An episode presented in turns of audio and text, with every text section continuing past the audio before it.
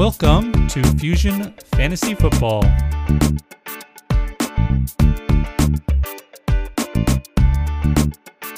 Hello, welcome back to Fusion Fantasy Football. I'm your host, Joshua, and it's been a while, but I've been busy. Uh, trust me, I have been doing some work, and I've just been having a great time hanging out with the guys in the Fusion Fantasy Football GroupMe chat, which I tried to tell you guys to get into last time. It's still free for now. I know, I know it's a great value, but it's still free for now. So if you still want to get in, let me know. But really, there's a lot of great people in there, a lot of people who are probably smarter than I am, even. And uh, if you, it's a great place to talk to people, bounce ideas around, even if you're not talking to me. There's some other guys great in there, friends of the show, people who have been on the show, and uh, maybe you'll be on the show in the future. So if you want to get in there, bounce ideas off of me, maybe you'll have an idea that comes on, uh, appears in the show, or maybe maybe I'll say something in there like today.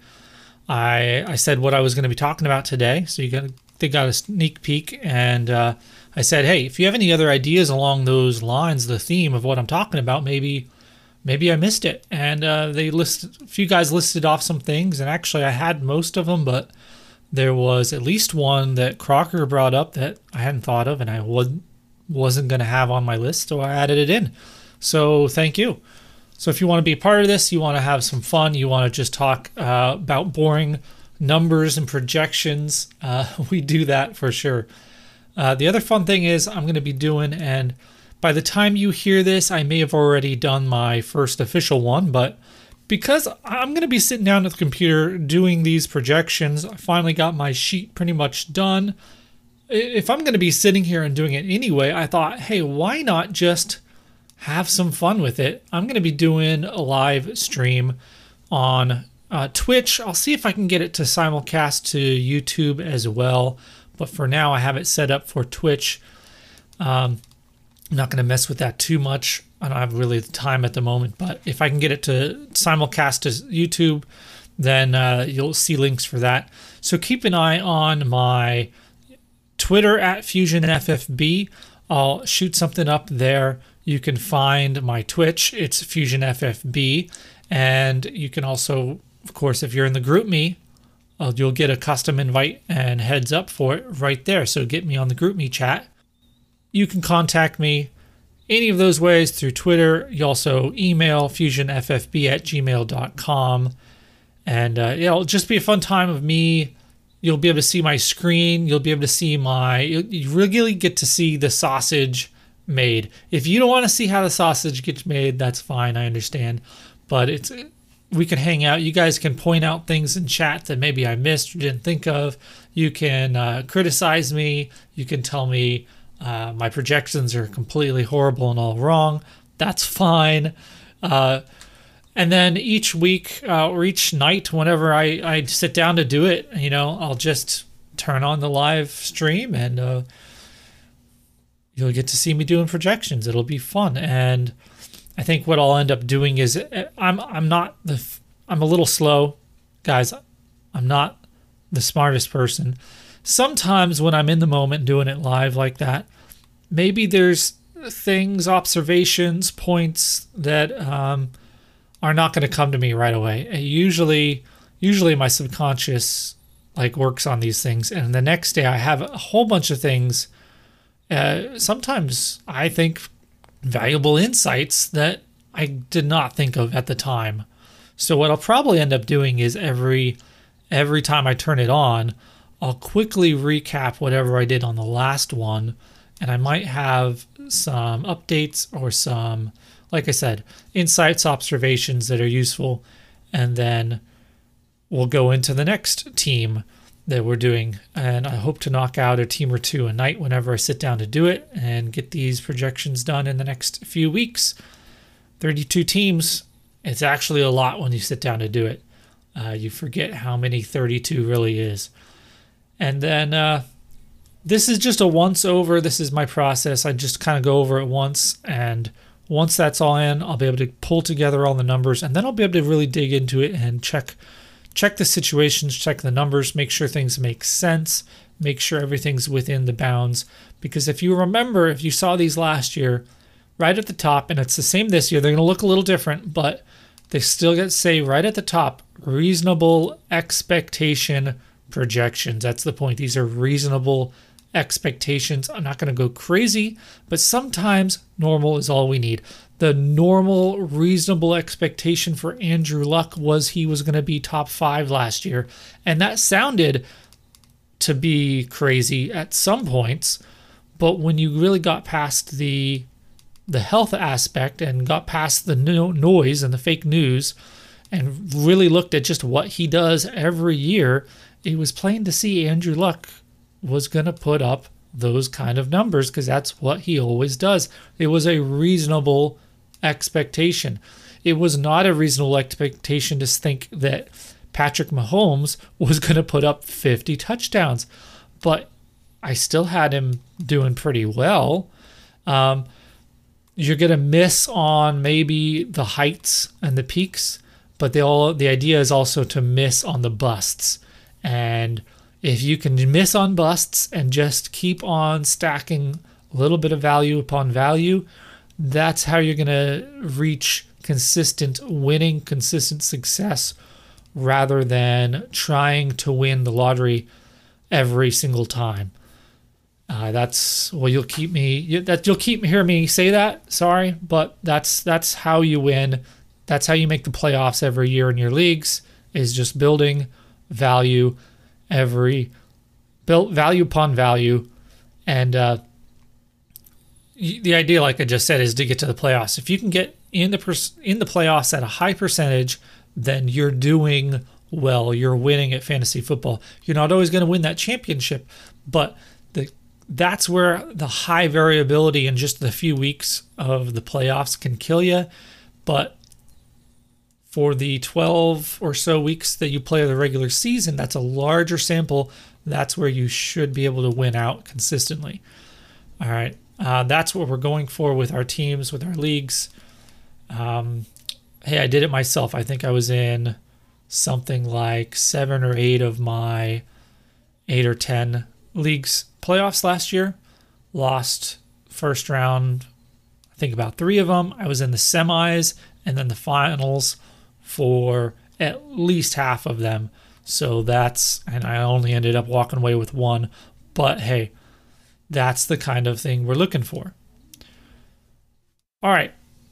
Today we are going to be kind of having a little bit of fun, and this probably isn't going to be as long as a normal one.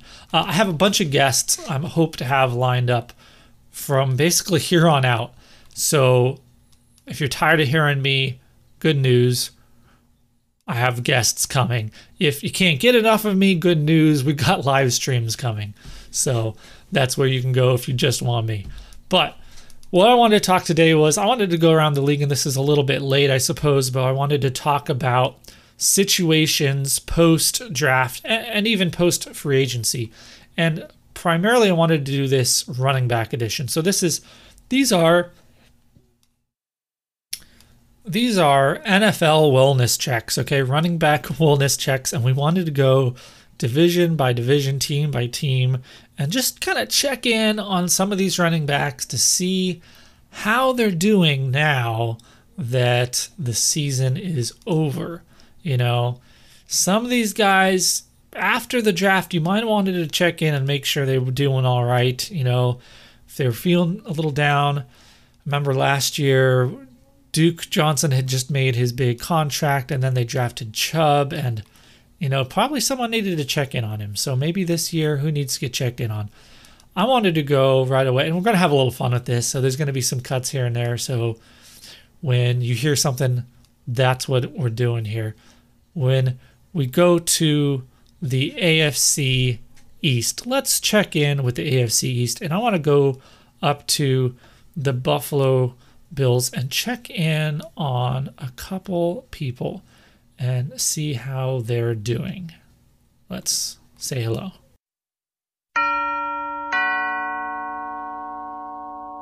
Hello?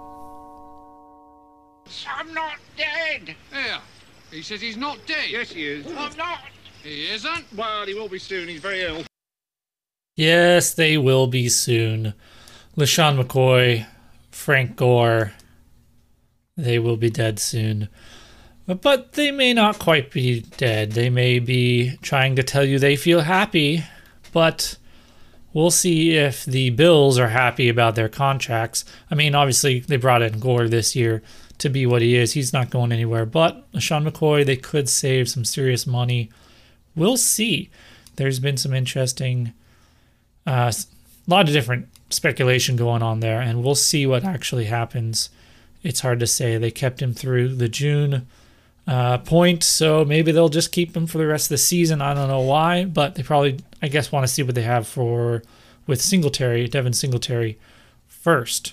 So that's that's interesting, at the least. We've talked about Singletary before. I told you, uh, go ahead and draft him. I think he's like the fifth running back or so as far as rookie ranks, but get ready to sell him as soon as he shows anything. Personally, I do not trust him long term.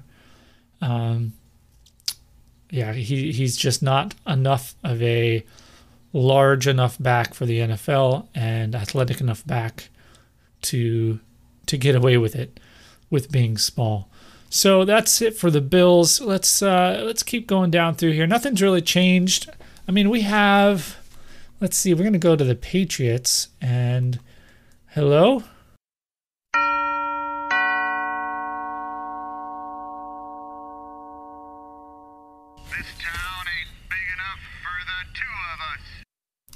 Damien Harris, Sony Michel. What's gonna happen? Now, personally, I think Damien Harris is more of a Rex Burkhead replacement, so it's really it's not big enough for Rex and Damien Harris. And I'll we'll see what happens with Rex. They love Rex there though, so it would be really hard for me to see them cutting him, as I have heard some people kind of uh, speculate a little bit, but I really have a hard time seeing that. But if Sony has any more health issues, Damien Harris is ready to take on more of an all downs, all situations kind of role. However, even just today, news came out that Sony Michel has returned well from his knee scope and has been going full, which is really what we should have suspected. So your buying window for Sony is about to close if it's not already. If you wanted Sony and his possible high touchdowns with that offense, uh, this is probably your last chance to get him. Okay, so let's go look around. Let's look around over down in Miami. What's going on down there? Hello? My team thought I was dead. But I'm alive. Surprise. Surprise! Kenyan Drake is still there. Uh, but so is Ballage. So maybe I'm not, I wasn't sure which to play for this. We've got a couple different cuts here for different things, and I I'm not sure. I personally have a hard time trusting Kenyan Drake. It's just that thing where look, if you have a hard time trusting Damien Williams, then why are you trusting Kenyan Drake? And I don't understand. People uh, seem to say well, Damien's been in the league for years and hasn't done anything. Kenyan, well, Kenyan Drake hasn't either, except for when he was in nothing but a high efficiency kind of role and had some big games, and his total numbers look all right. He finished pretty high, but his per games are terrible unless you happen to start him when he what when he played the Patriots, basically.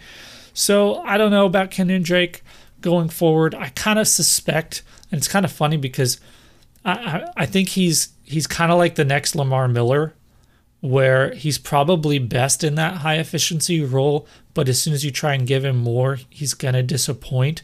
And that's a, kind of exactly what happened with Lamar Miller and has continued to happen with Lamar Miller. So I have a hard time trusting him.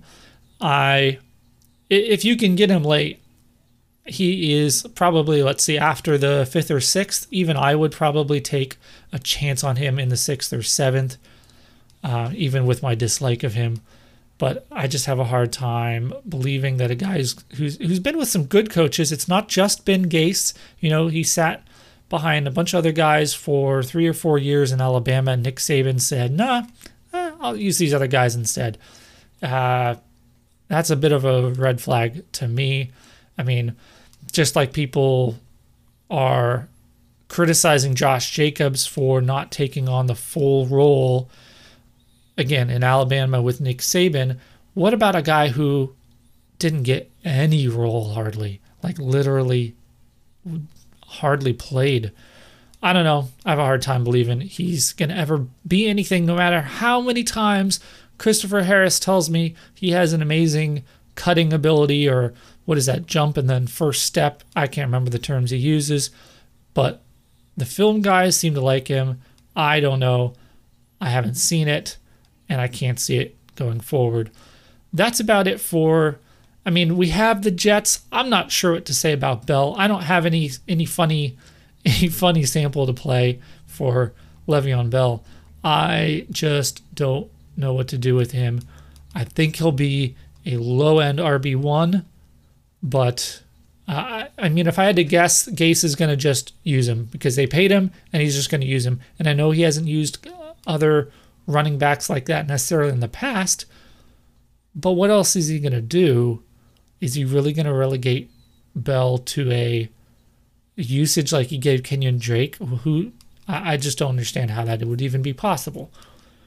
I've got to go with talent sometimes, especially like I said, if I don't like Drake and I don't think he's really that good, then I've got to think that it wasn't Gase deciding to hold Drake back extra. It's just he didn't deserve it, and I don't see why Bell can't earn that. So that's it for the AFC East. Let's go to NFC East, and um, let's see. Down with the Cowboys. Um, how you doing, Zeke? I am Jack's complete lack of surprise. Yeah, not a surprise. It's I mean, they got a couple of guys who could be a backup. Pollard has popped up uh, as a name to maybe know as the primary backup, and maybe he'll get usage in a satellite kind of role that Zeke. I mean, Zeke got a lot of targets last year. In fact, I could see this being the Zeke number one running back year again. Now, if a suspension comes in, that'll hurt that. And if they give more of that receiving work back to another back, instead of Zeke, that could hurt his numbers as well. Pollard seems to be the guy who has uh, it'll maybe independent value, but will be at least the backup. Weber at, at the moment is he kind of got behind a little bit. He had an injury, and uh, so it kind of shifted everyone over to looking at Pollard, who was drafted fairly high, and that's about it. So if you need a handcuff for Zeke, I would go for Pollard. He maybe even has independent value. Uh, same thing, completely lack of surprise in New York with the Giants. Uh, Rod Smith, ironically, used to be the surefire handcuff for Zeke Elliott, is now with the Giants. Uh, there's supposedly there's other players on New York with the Giants other running backs. But I, I think Rod Smith will take the. Uh, I mean, Gallman is still there, but I think Rod Smith is the handcuff to own there going forward. We'll see how that actually shakes out in the spring. But I think he was a really good back that we hoped would go somewhere and actually get a role and be able to play and show what he can do. But nope, he's stuck behind another number one again. Oh well. Uh, if you need a handcuff, he's the guy. Philadelphia, Philadelphia, it seems pretty crowded there. Miles Sanders, how did how does he affect some of the existing guys? We got a bunch of players. We've got Wendell Smallwood, Josh Adams, Corey Clement. That's still talking about Sproles being there. Um, they brought in Boston Scott, more of a satellite receiving back who actually was getting some good comments in OTAs. And I think I haven't heard whether or not Nico Evans, a rookie that they brought in, is has stuck around if he survived.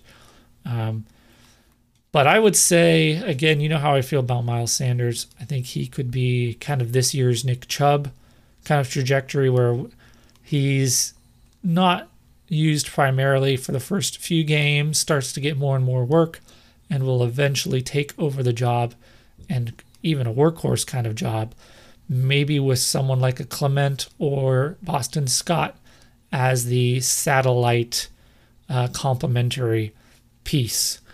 Now, here's the, another interesting location. We go down to the Washington Redskins. What are we looking at down there? Hello? This town ain't big enough for the two of us. Yeah, or three because they got Bryce Love. Now, I don't think he's going to be around. He's not going to be ready as soon as Guice is, but Guice also had some setbacks with infection in his leg. So if, if you if you had started his clock as far as healing all the way back in last August when he had the injury, and you thought, well, that means one year for ACL, he'll be back next August. No, that's not quite right.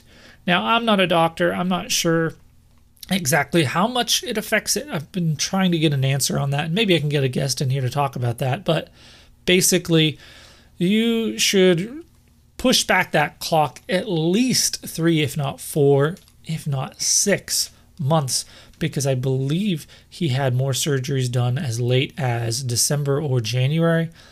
Uh, that obviously pushes back his recovery. That's not good. And then they, of course, re signed Adrian Peterson. That's not great. I just, everyone was really excited about Guice, and I was too. Um, I did have him in a league, and I'm kind of glad I, I sold him for a pretty great deal, actually.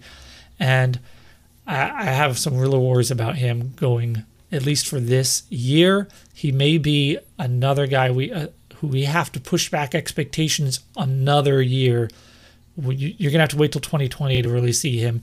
But he could come back mid-season and and be something, especially if Adrian Peterson Peters out in the middle of the the season, and Guice can step into that maybe as a second half guy. So that's it for NFC East. Uh, we're gonna go over to the NFC North, and I want to look over there, and I want to look at the Detroit Lions. Hello? I never yielded! And as you can see, I am not dead! Kerryon is not dead. He has not ceded. I don't understand why everyone, when CJ Anderson was with the Rams and talking about coming back, nobody was worried about him uh, taking away work. And just because we saw him put up big numbers at the end of the season and in the playoffs when Gurley was was I guess hurt, um, I don't think that's C.J. Anderson. I think that's again the opportunity, the situation, the volume of that the Rams gave him. I I don't understand the idea that now somehow Kerryon Johnson is in jeopardy of of losing work because of CJ Anderson. I, I don't get it. I do think CJ Anderson can take on a little a lesser LeGarrette Blunt kind of level load, but it's going to be the inefficient stuff. I do think that someone like a Theo um, Riddick or maybe, I mean, there's another guy, Ty Johnson, rookie there, who might be somewhere in the mix of all of this as well. But Kerryon Johnson, he may not, here's the thing, he may not get more than 50 to 60% of the work, including receiving, but he's gonna, there's gonna be a lot of work. So that 60% is still going to be a lot. That's my thought right now. That offense has said blatantly they want to run the ball. That's why uh, when we get to the Lions, when we talk about receivers and so on, I'm a little lower on some of those receivers. At the same time, we got word that Matthew Stafford was dealing with uh, a bit of something even broken or fractured in his back last year, although I don't think it was for the whole season. So you can't use that as an excuse for the entire season. I maybe for the second half or quarter of it, but look, on Johnson is falling in drafts. He's one of my number one values right now. He's all the way down into the fourth round in like startups. That's a fantastic RB2 with low end RB1 upside if he can put it together. He does, of course, have health concerns. He seems to get injured when he gets worked too much. But again, that's why I think they have those other guys there. That's why I'm okay with him at that 50 to 60% work because he's getting 50%, 60% of the rushes and and targets. He's an all-around back. He can do it all. You know, so that 50% of the rushes might get split up between Ty Johnson, CJ Anderson, and then the other receptions get to Theo Riddick, but none of those other guys are going to have a sizable percentage of both the rushes and the targets. That's only going to be found in on Johnson, and he's the one to own there. Uh, next, we're going to go up to the Green Bay Packers and uh, check in on them. Hello, is uh, Jamaal Williams around? I'm not dead. Uh, are you sure about that? I'm not dead. I, I think you might be. Jamal, I think you might just be. Dexter Williams is there, and I think he can do everything you can do and do it better. And he can be a real backup to uh, Aaron Jones. Aaron Jones, how are you doing? I am not dead. You are not dead. That's right. Great. However, you are still injury prone. Sorry. Uh, you are. And so I could see Dexter taking over a little bit of the work there, similar to Kerryon Johnson. I mean, I, I could never draft Aaron Jones ahead of Kerryon Johnson. I don't think that's happening, but just to kind of put things in perspective, uh, he's a good round ahead for me. Um, there's I was asked today in the chat if I would draft Mack or Aaron Jones, and for the range that those guys are going, fourth, fifth round, I probably would have to take Mack as a little bit more of a sure thing with the Colts rather than Aaron Jones, who has a little bit more uncertainty there with injury, and I guess Mack has has had his injury history as well, but I have a little bit more fear of the backup taking work there than I do with the Colts, who we'll get to. Should not have said that yet. Whoops. Vikings. I am not dead. No, you're not, Dalvin Cook. You are not dead at all. Now, they did draft a very, I would say, capable backup handcuff in Alexander Mattison, but he's not going to take work away. He is Latavius Murray, but maybe not even that good. Maybe a better receiver, but probably not even as explosive. So, Dalvin Cook, as long as you're healthy, he is, I mean, we're talking RB1. Um, I, I was a little concerned last year coming back from the ACL, and everyone was really high on him. And I need, really need to come up with a term or name of this where I like keep on being the opposite of everyone else, and whether it's negative or positive. So last year everyone's high on Dalvin Cook. I'm saying, whoa, whoa, whoa, I don't know about that. And then this year, he's dropped below where he was being drafted last year, and I'm saying, why? He's had the year. He's healthy now. Now he should be where you were drafting him last year. I don't get it. I really don't get it. I don't get it. Uh, uh, anyway, so that's it for NFC North. Let's head over to the AFC North and check on the Ravens, where we have Mark Ingram, the free big free agent who moved, um, probably the biggest running back free agent who moved. And who did they draft? Justice Hill. Now I could see Justice Hill taking kind of a Kamara Alvin Kamara light kind of complementary role. They certainly are going to have enough rushing work if if they're anything like last year. They're going to have plenty of rushing work. So Mark Ingram can't take all of it. So I think that means there's going to be some left over. Now Gus Johnson's going to take over some of the just rushing work when they need to hand it off, give uh, Mark Ingram a breather. But for some of those, you know, drop down, uh, drop off, dump down, what's the word? Whatever it is, passes. You know what I'm talking about. They're going to be looking to Justice Hill, and he is a very fast and explosive player.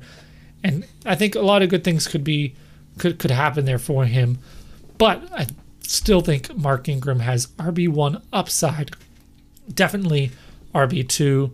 He just needs to stay healthy, which we've we've seen him when we saw him at times in New Orleans be the guy. He was putting up, you know, 20 point performances when they leaned on him as a workhorse.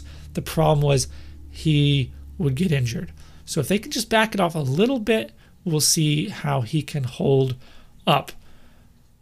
Now, uh, let's see. Cleveland Browns. Hello. I never yielded. And as you can see, I am not dead. Nick Chubb. He is not dead, and he is still king. Uh, I know they went and got Kareem Hunt. I think that was a very smart business decision, and uh, one of those things where, from a team perspective, it felt like a win-win. Um, especially now that they're looking at Duke Johnson complaining about his situation. I could see them trading Duke Johnson, but I don't think it's going to happen till midseason. I think it's going to be a trade deadline kind of thing because Kareem Hunt comes back after eight weeks. How long is till the trade deadline? A little over eight weeks. So I could see them waiting till then. There's some other kind of guys on the back end of the bench. We'll see if any of them can step up, Hilliard or something like that. If if he can fill in enough that they feel and and Chubb is healthy enough that they feel comfortable getting rid of Duke sooner, then they could. But it's gonna it's gonna take a lot for them to trade him because they still need that backup and they're not gonna see look, Kareem Hunt is suspended. That means he's not even in in there unless he really shows up and shows that he's ready to go in the preseason, which he can do even if he's suspended once games start. But in the preseason, we can see some Kareem Hunt actually playing, and if he proves to them that he he's got it still, then maybe they'll be more likely to trade him. But if they still don't see much of him, they're not gonna. They can't wait because he's not going to come back then week nine. He's going to need some time to get back into it. Week 10, at 11, by the time he's ready to go, they're not giving up their running back depth for a few weeks. They'd be on really thin ice. I don't see how they can even trade him unless, like I said, they're confident he can come right back or someone else steps up to give them a little bit of breathing room. So that's the thing to keep an eye on in the preseason is if there's anyone else on the Browns who will be able to give them a little bit of breathing room so they can actually trade Duke Johnson. Um, but they need some depth behind Chubb. But Chubb is still the guy. And some people are saying now they're passing offense. They've got Odell Beckham, Njoku supposedly getting better. Look, that helps Chubb. It doesn't hurt him. He's still he's going to break off a lot of big runs still because defenders have to watch Odell Beckham. He's still going to get touchdowns because the offense is moving down the field and getting into the red zone. That helps him. Guys, Nick Chubb is right there behind Dalvin Cook for me, pretty high. Don't have a I can't put a number quite to it, but I've been seeing him drafted and I am comfortable drafting him right around the back end of RB1s. All right, so after the Ravens, we're going to go over to the Bengals, and it's the same thing. I am not dead. Mixon is not dead. I know they drafted a couple different running backs towards the end, but that's that's Gio. That is Giovanni Bernard, who's back there. You know, you, if you listen. I'm not dead. Yeah, I think you are, Gio. I think you are. This is your last season with the Bengals. They want Trayveon Williams to take his job, I'm pretty sure. And then they got Roddy, Rodney Anderson as someone who could be a backup, I think, to Mixon.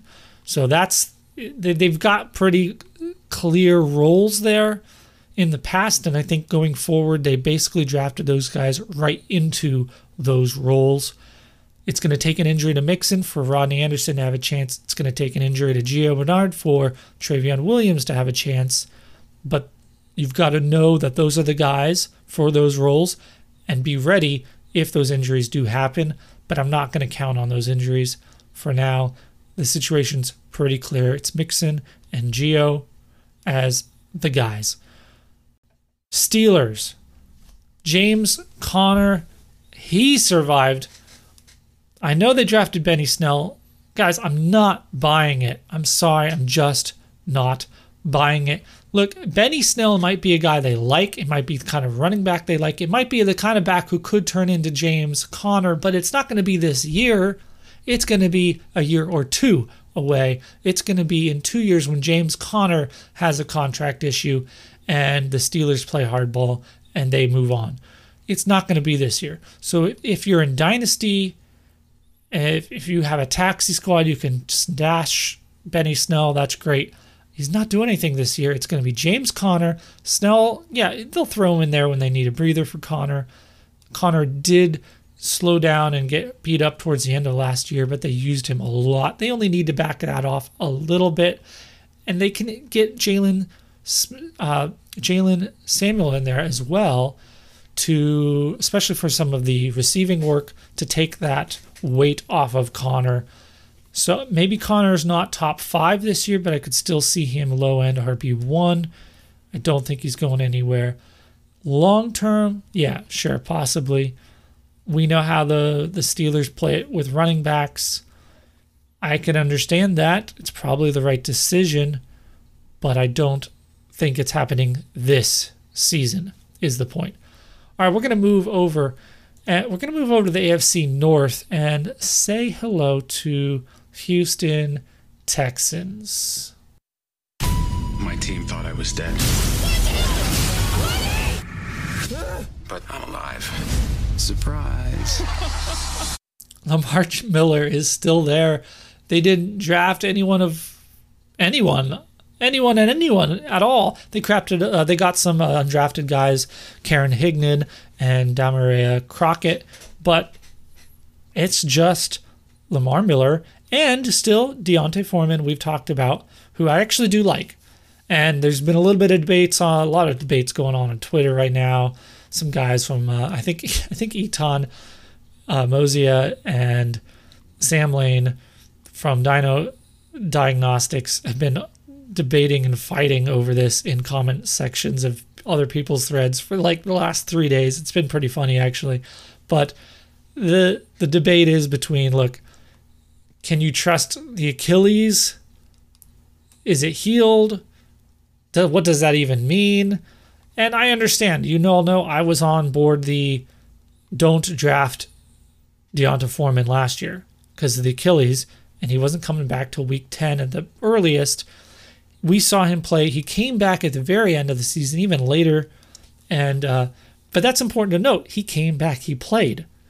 So he's not coming back now. He's already is back. He's just a veteran going right into the next season. He's not coming back anymore. He already came back. The question is simply has he lost anything because of the injury? A, a lot of burst and power relies on that Achilles. If it heals, I mean, I'm not a doctor again, but I, I, I read a lot of these guys. I pay attention to these, a lot of these guys. I've referenced, you know, Dr. Jesse Morse on Twitter. We've got a Ethan Turn, another great guy. But if he can return just to 80% of what he was, he was a very talented back who I liked to take over that team I don't see how he can't still beat out Lamar Miller even at 80%. Maybe it'll be a more of a split role then with Lamar being relegated to that higher efficiency work like we were talking about before that he seems to do better in anyway. That's great. That just means Foreman may not be an RB2 or even three, but he might be flex worthy here and there, different situations. And if Lamar Miller gets hurt, he's the guy. So he's uh he's not just a handcuff. He's he's a a, a player that's going to get work uh, independently. So again, we're going to go to the Colts next, and that is absolutely I never yielded. you never yielded, Marlon Mack. You are the man. You still have some health injuries, those ankles. we've got to keep an eye on them, but hopefully nothing pops up in the preseason and they don't push it if it does. And uh, I think he he's the guy there. I think a lot of the receiving work will be taken by Nyheim Hines. I do like Nyheim Hines a lot of targets last year, and including in at the end of the season, I think he had no fewer than six or seven targets per game towards the end. Maybe there was one in there with five out of the last like five or six games when Marlon Man- Mack was back. Mack was back, and Hines was still getting those targets, but Mack was still putting up numbers, and Hines was putting up numbers. I think there's enough work there. That offense is productive enough to both support uh, Hines and Marlon Mack. Look, uh, think about Sony Michel and James White. That's exactly what I picture this being, except Marlon Mack can get some targets and catch the ball as well, maybe more so than Sony Michel. So that would be the situation for for them. I really like Marlon Mack have in the past. He did it in in college. He was the guy, the workhorse back. So don't just because he's had a few injuries, don't think that he can't continue to be the guy, the high work, high workhorse, high volume guy. Uh, I think they just need to make sure they manage any injuries correctly. I think that's what happened last uh, preseason. They pushed it, he pushed it. If they can manage that better, let him rest. And I think Marlon Mack is a very high upside guy. Definitely RB2 for me.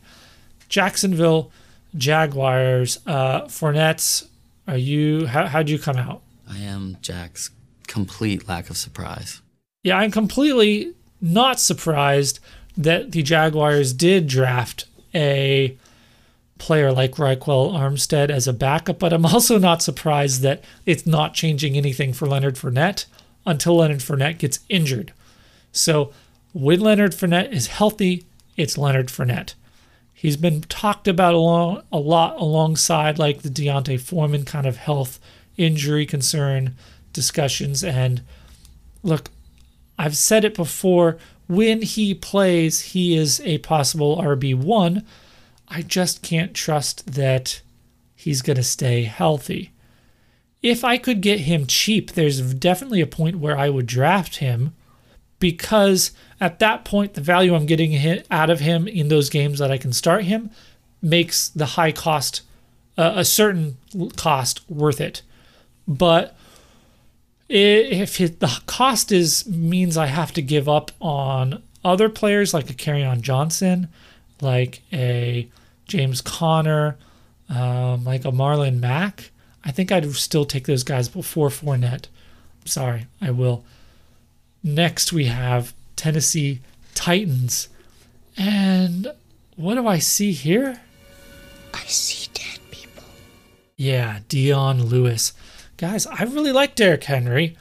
I bought him in some leagues or tried to buy him in leagues, one only successfully, but at the end of last season because I felt like, and before he broke out, obviously, once he broke out, yeah.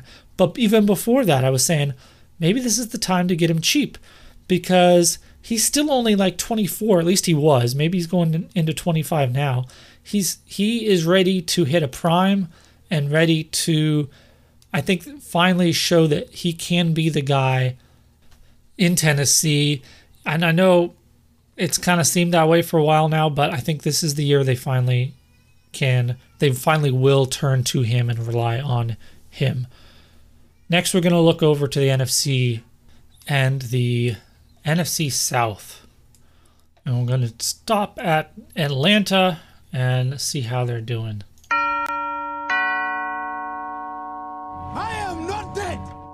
Devonta Freeman, you're not dead. Amazing. Now, this is one of the teams I had suspected was going to draft a running back and probably more of a grinder type. And they actually did. They went and they got Qadree Ollison. So I think if anyone is uh I'm not dead. it's Ito Smith who's trying to hang on to his job.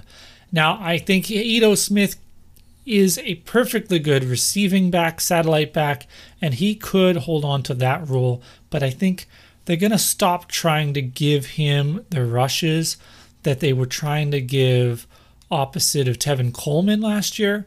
I think the Tevin Coleman rushes, of course, go to now Devonta Freeman, and Devonta Freeman is only going to give up a decent number of rushes to a back that will come in and take the short downs, maybe the red zone, end zone, and I think that could be Qadree Ollison, a guy I love getting in late rounds of rookie drafts and even towards the ends of uh, redraft if it's deep enough. Um, definitely, maybe a best ball. I'm not big expert when it comes to best ball DFS kind of things, but I could see in a deep best ball situation.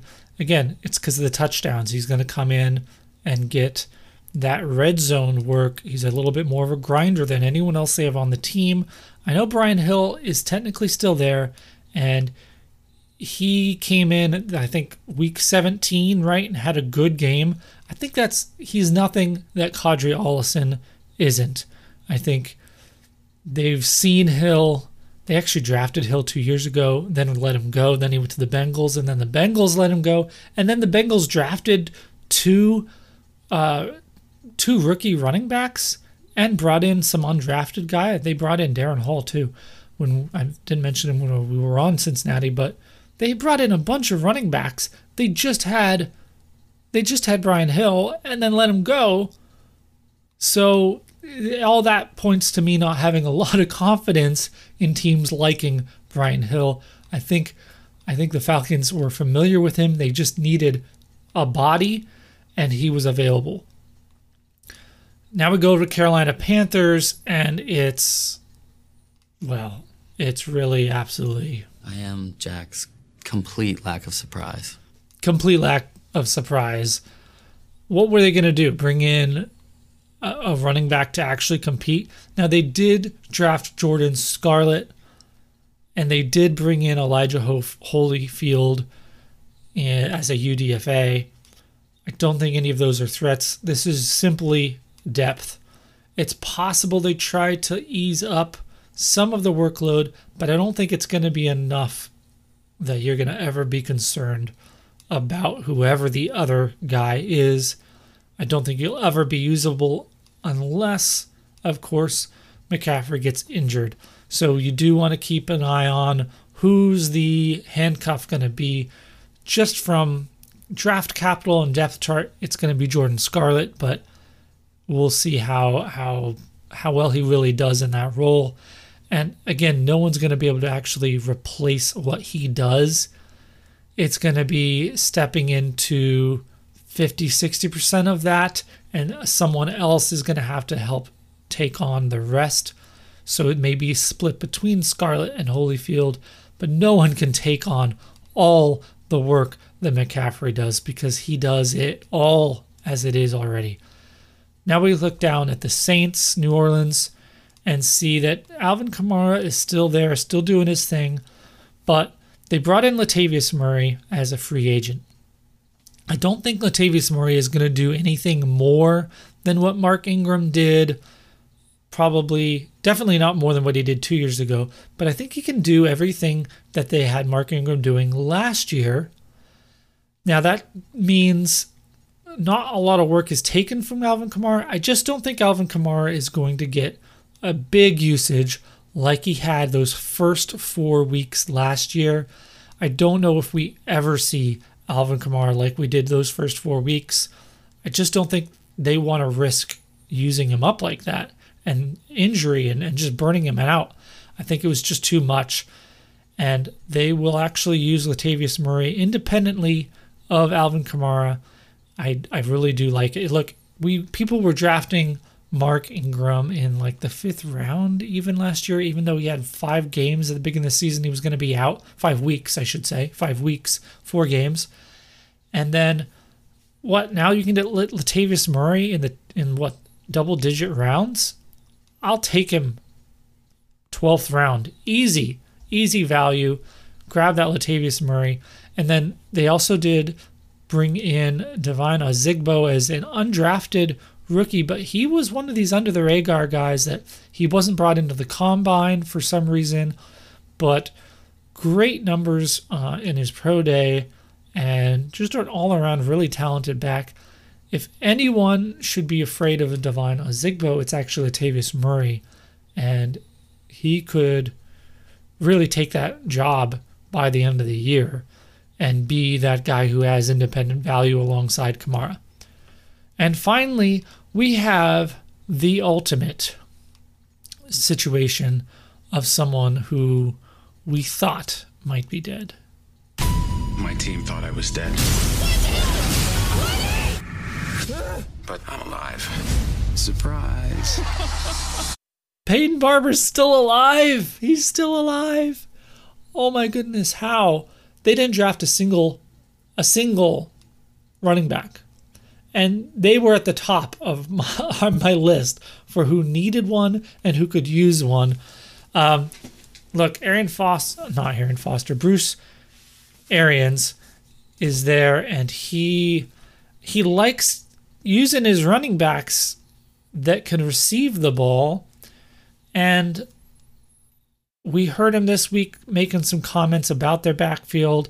It was kind of funny because they kind of sounded a little lukewarm, like he wasn't saying, "Oh yeah, they're really good." He kind of was just saying, "Yeah, they're all right," you know. But his his attitude was completely correct in that he was saying, "You don't have to have a guy like David Johnson. You don't have to have, you know, that that guy like Le'Veon Bell. You can just make do with a couple, a few different good backs." And I do think that's what Peyton Barber can be for them. And maybe Ronald Jones does get worked in. Here's the thing with Ronald Jones is um, he can't catch the ball, and that's all. If there's one consistent thing we've seen from Bruce Arians, it's that he likes running backs that can catch the ball. And Peyton Barber's not great at it either, but he's capable. Look, if there's another sleeper there, a guy who maybe you maybe you've heard of him by the name of Andre Ellington. Yeah, he's gonna try and resurrect his career there. Arians loves him.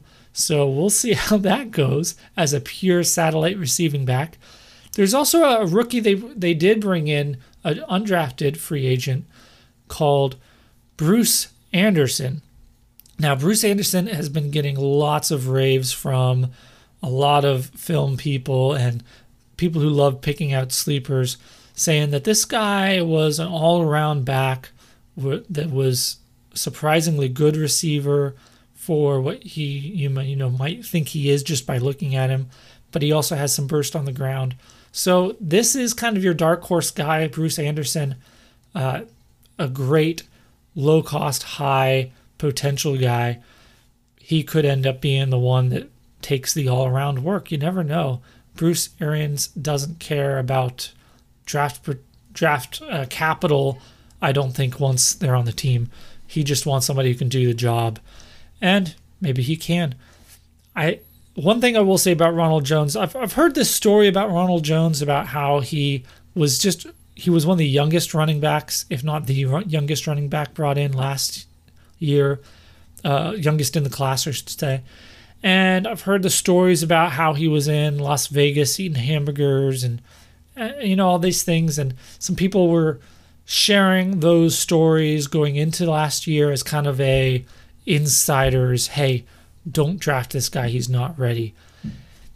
And a lot of those people are saying, well, he's taken it a lot more serious, he's matured. And they are using that as that's how Ronald Jones is now going to. He's ready to take the job and compete and take it from Peyton Barber. He's ready to be the guy that they drafted him in the second round to be. He's ready, he's matured, he's taken it serious. Um, I I didn't know that just being a mature let you suddenly know how to catch the ball?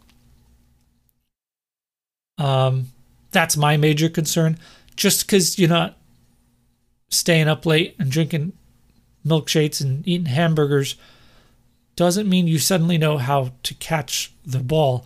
I think it's great that he's matured. I think he could get more work. I just don't see how he is suddenly going to catch the ball. And that's the real point. That's what was in at the end of the day what's holding him back.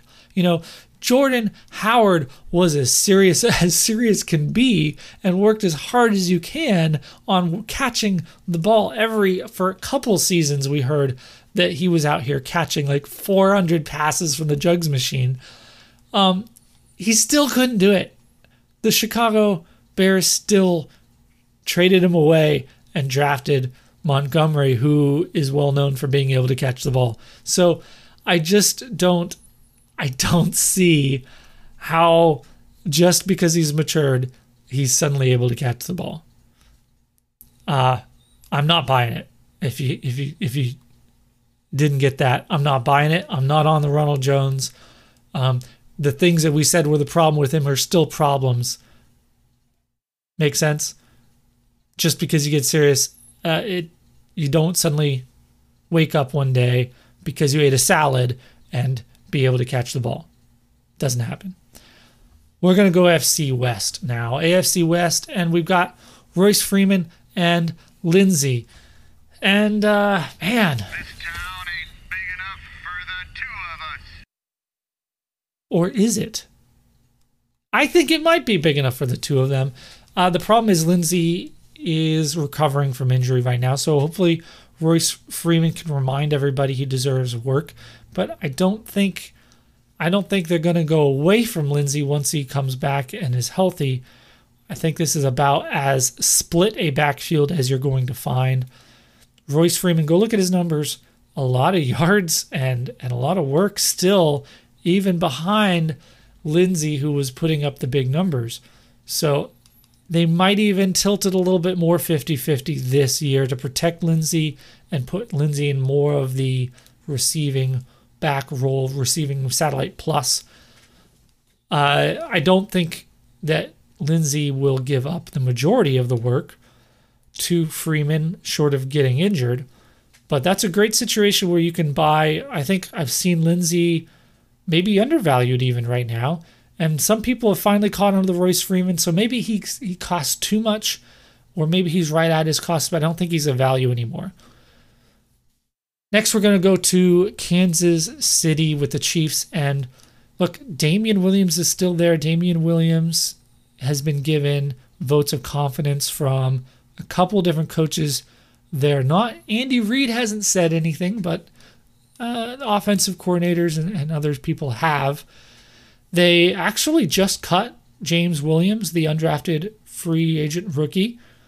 But Darwin Thompson's there. Carlos Hyde is there. Uh, I just don't see how they aren't going to give him the first chance. Damien Williams is going to get the first chance.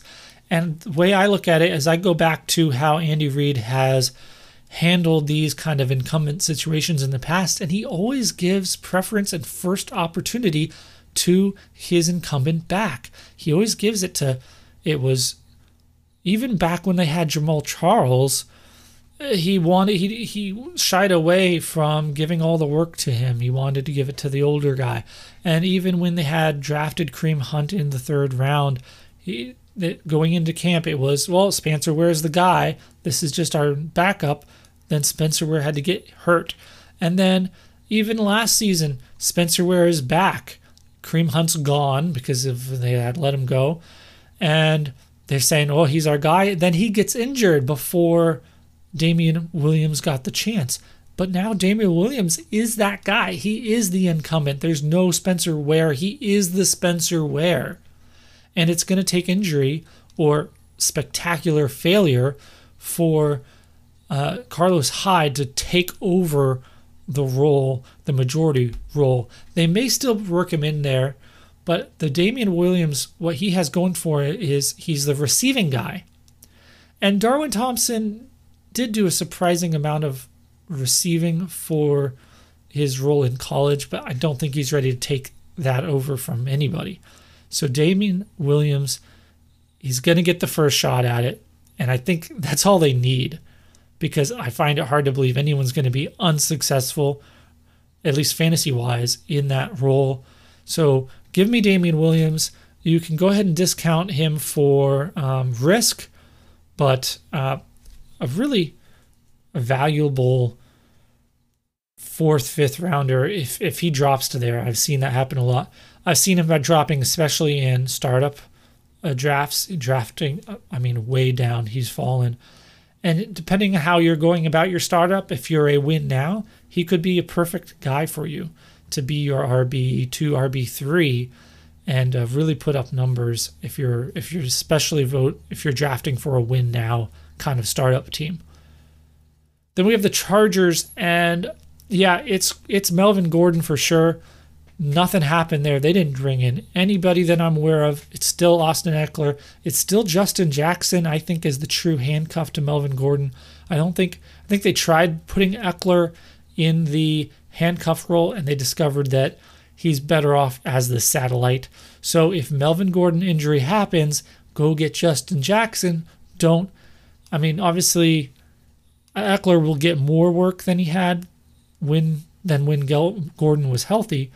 But if Gordon goes out, I think Justin Jackson's going to be the best replacement. So when everyone runs after Ekeler, go pick up Justin Jackson. And I love, really like Justin Jackson in, in Dynasty right now because he's really cheap. But if we look forward a year, I've been saying it, uh, Melvin Gordon has continued to be an injury concern. So there's that, like we talked about.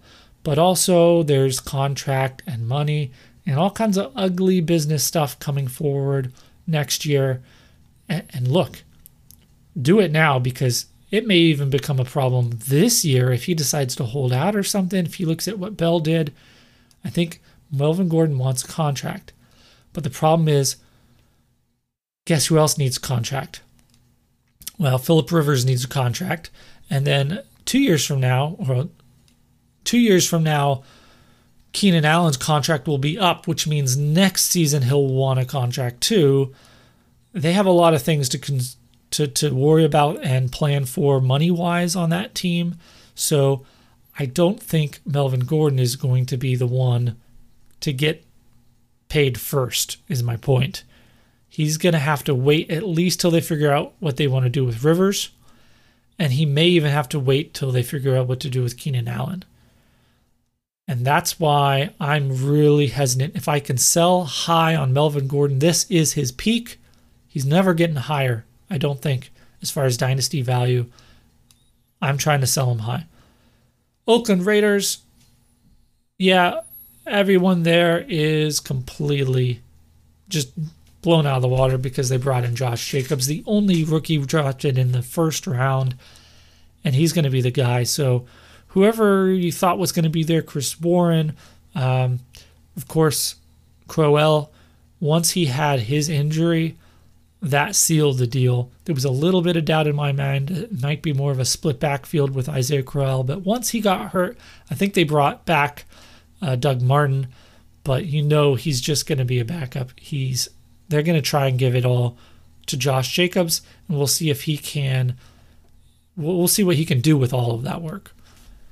Finally, Arizona Cardinals, David Johnson, Chase Edmonds. Those are the only two names you need to know, and they didn't draft anybody else. Very similar kind of to the Chargers situation. This is fantastic. Who did they bring in? They brought in a new quarterback, a bunch of receivers, and a new coach. And all of those things are going to be positives for the offense, I think, and positives, therefore, for David Johnson. And I do think Chase Edmonds is a really sneaky, cheap guy to bring in, stash. Uh, they may even get him work. Look, we look at a lot of these other places and we say, who's the backup? Who's the other guy? And in a lot of those cases, they're very different types of running backs. But with David Johnson and Chase Edmonds, they're very similar types of running backs. And I could see this being a 1A, 1B, but I don't think they're going to give Chase enough to hurt David Johnson values. I still love David Johnson as an RB1 again. He finished RB, what, 9 last year?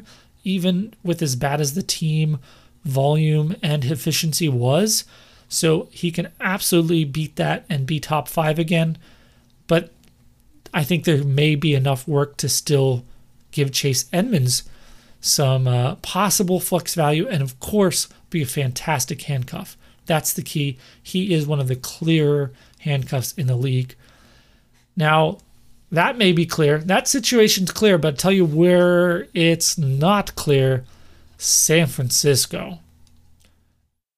I don't even know what to say about San Francisco. Um, I would not buy the most expensive guy, basically. I might just buy the cheapest, which is probably going to be Matt Breida at this point. Uh, I wouldn't go for Mostert. He's probably the cheapest, but he has injury he has to recover from. So I might go for Matt Breida this year. But sometimes you see uh, McKinnon and even Coleman falling. I just I'm a little wary of expecting Coleman or McKinnon to be getting a ton of value, a ton of volume, I should say, and I would not be buying them top. Uh, let's see, round four, round five is still a little too soon for me. When we get into six and seven, that's a great place to grab them, especially if you're going kind of a modified zero RB, or as I call it, quarter RB, where you get one more sure thing in the top four rounds. You know, you draft that Zeke Elliott and then get all your wide receivers and then start grabbing these guys in the sixth, seventh, eighth rounds of you get these running backs such as um, like right here, Tevin Coleman or McKinnon. That's where you you can possibly go with that kind of strategy and have it work out well for you. I'm not going to trust these guys. These are the kind of players you just stash up and you just need a couple of these kind of players to work to be your second or third run, starting running back. Finally, last case we have is Seattle Seahawks. Seattle Seahawks, they didn't bring in anybody. Uh, I, I, think they brought in Travis Homer, maybe a maybe he can push out McKissic and kind of be that satellite receiving back um, situational guy, but it's going to be Chris Carson, and I think Penny's going to get more of that workload. And if if if we have another kind of 50-50 backfield, I think this is it. Um, so Carson has been at the same time you could say Carson's a value because people are discounting him again, thinking Penny is going to be the guy, or maybe you go the other way and say Penny is getting discounted because Carson's still around, and so you should get Penny because he's going to be the guy again, reasonable expectation. I split it down the middle and say 50 50. So don't buy either one at a price that demands they be more than 50% of the work to be worth it. Um, I can actually go look up what that would be numbers wise for you and maybe another time, but you can too. Just go look at how much workload there was, split it in half, and then think where does a running back with these stats finish and what does he cost? And don't pay more than that. That's how I'm going to treat that situation. Probably not a lot of cases where I'll get either guy, but I could see me grabbing some Chris Carson cheap if he continues to fall. That's it, guys. We went an hour talking about every single team, every single running back, every single situation post draft, post free agency now that we know where we are, a lot of everything I said is going to be reflected in my projection sheets that I'm going to be working on. So, hope you're still awake, first of all. Hope we had a little bit of fun with it. I threw some things in there to try and break it up. And uh, I, you're wondering if maybe why I wasn't doing anything with wide receivers. It's because running backs are more situation opportunity driven than the wide receivers. Wide receivers are more talent driven. At least that's how I approach it. So there's not a lot of situations where simply the depth chart, simply who was brought in, who was drafted, is going to dictate the usage. Um, there are cases, there are situations. I'll get into each one of those more specifically when I do the t- team, when I project the team. And so you should check those out when I do those streams. Now, I, I also am going to be recording those streams and uploading them to YouTube and Twitch. So you can go back and watch anytime. Maybe, and that'll be great because maybe you look at it two, three weeks from now and you say, wait, what? Go look up the go look up the video where I did the Cleveland Browns or the Pittsburgh Steelers. Go look up that that video and and see how I talk through it and maybe the reasons I gave and maybe something's out of date or maybe I had bad information or maybe I had an insight that you missed. Maybe I was right. You never know. Find me on Twitter at FusionFFB. Email me fusionffb at gmail.com. You can find my handle on Twitch and on YouTube. It's Just Fusion FFB. Guys, I keep it super consistent for you. FusionFFB.com. And get into this chat. We got a bunch of people in there. It's been one of the most active, fun chats I have right now. I kind of did a think tank chat with some more industry people last year. Kind of got wait. I, I don't. I'm not running that this year. Some of those people are in this chat, but also some new people, listeners, uh, people who are very interested in even writing their own stuff. And hey, look, if that's you, if you're interested in, in maybe even writing something, I have a website. You're probably better off going somewhere else and getting it hosted somewhere else and it'll get seen. But if you just have something that's half decent that you've put any decent thought into and you you want to put it up somewhere just so it's up so you can say you did it, let me know. I'll find a spot for you. So hit me up, get in this chat. If you have something you want published, let me know. I've said everything I've got to say. I hope to see you at the live stream, any of them in the future. I look forward to seeing you. That's all I've got. Have a great day, guys. See you.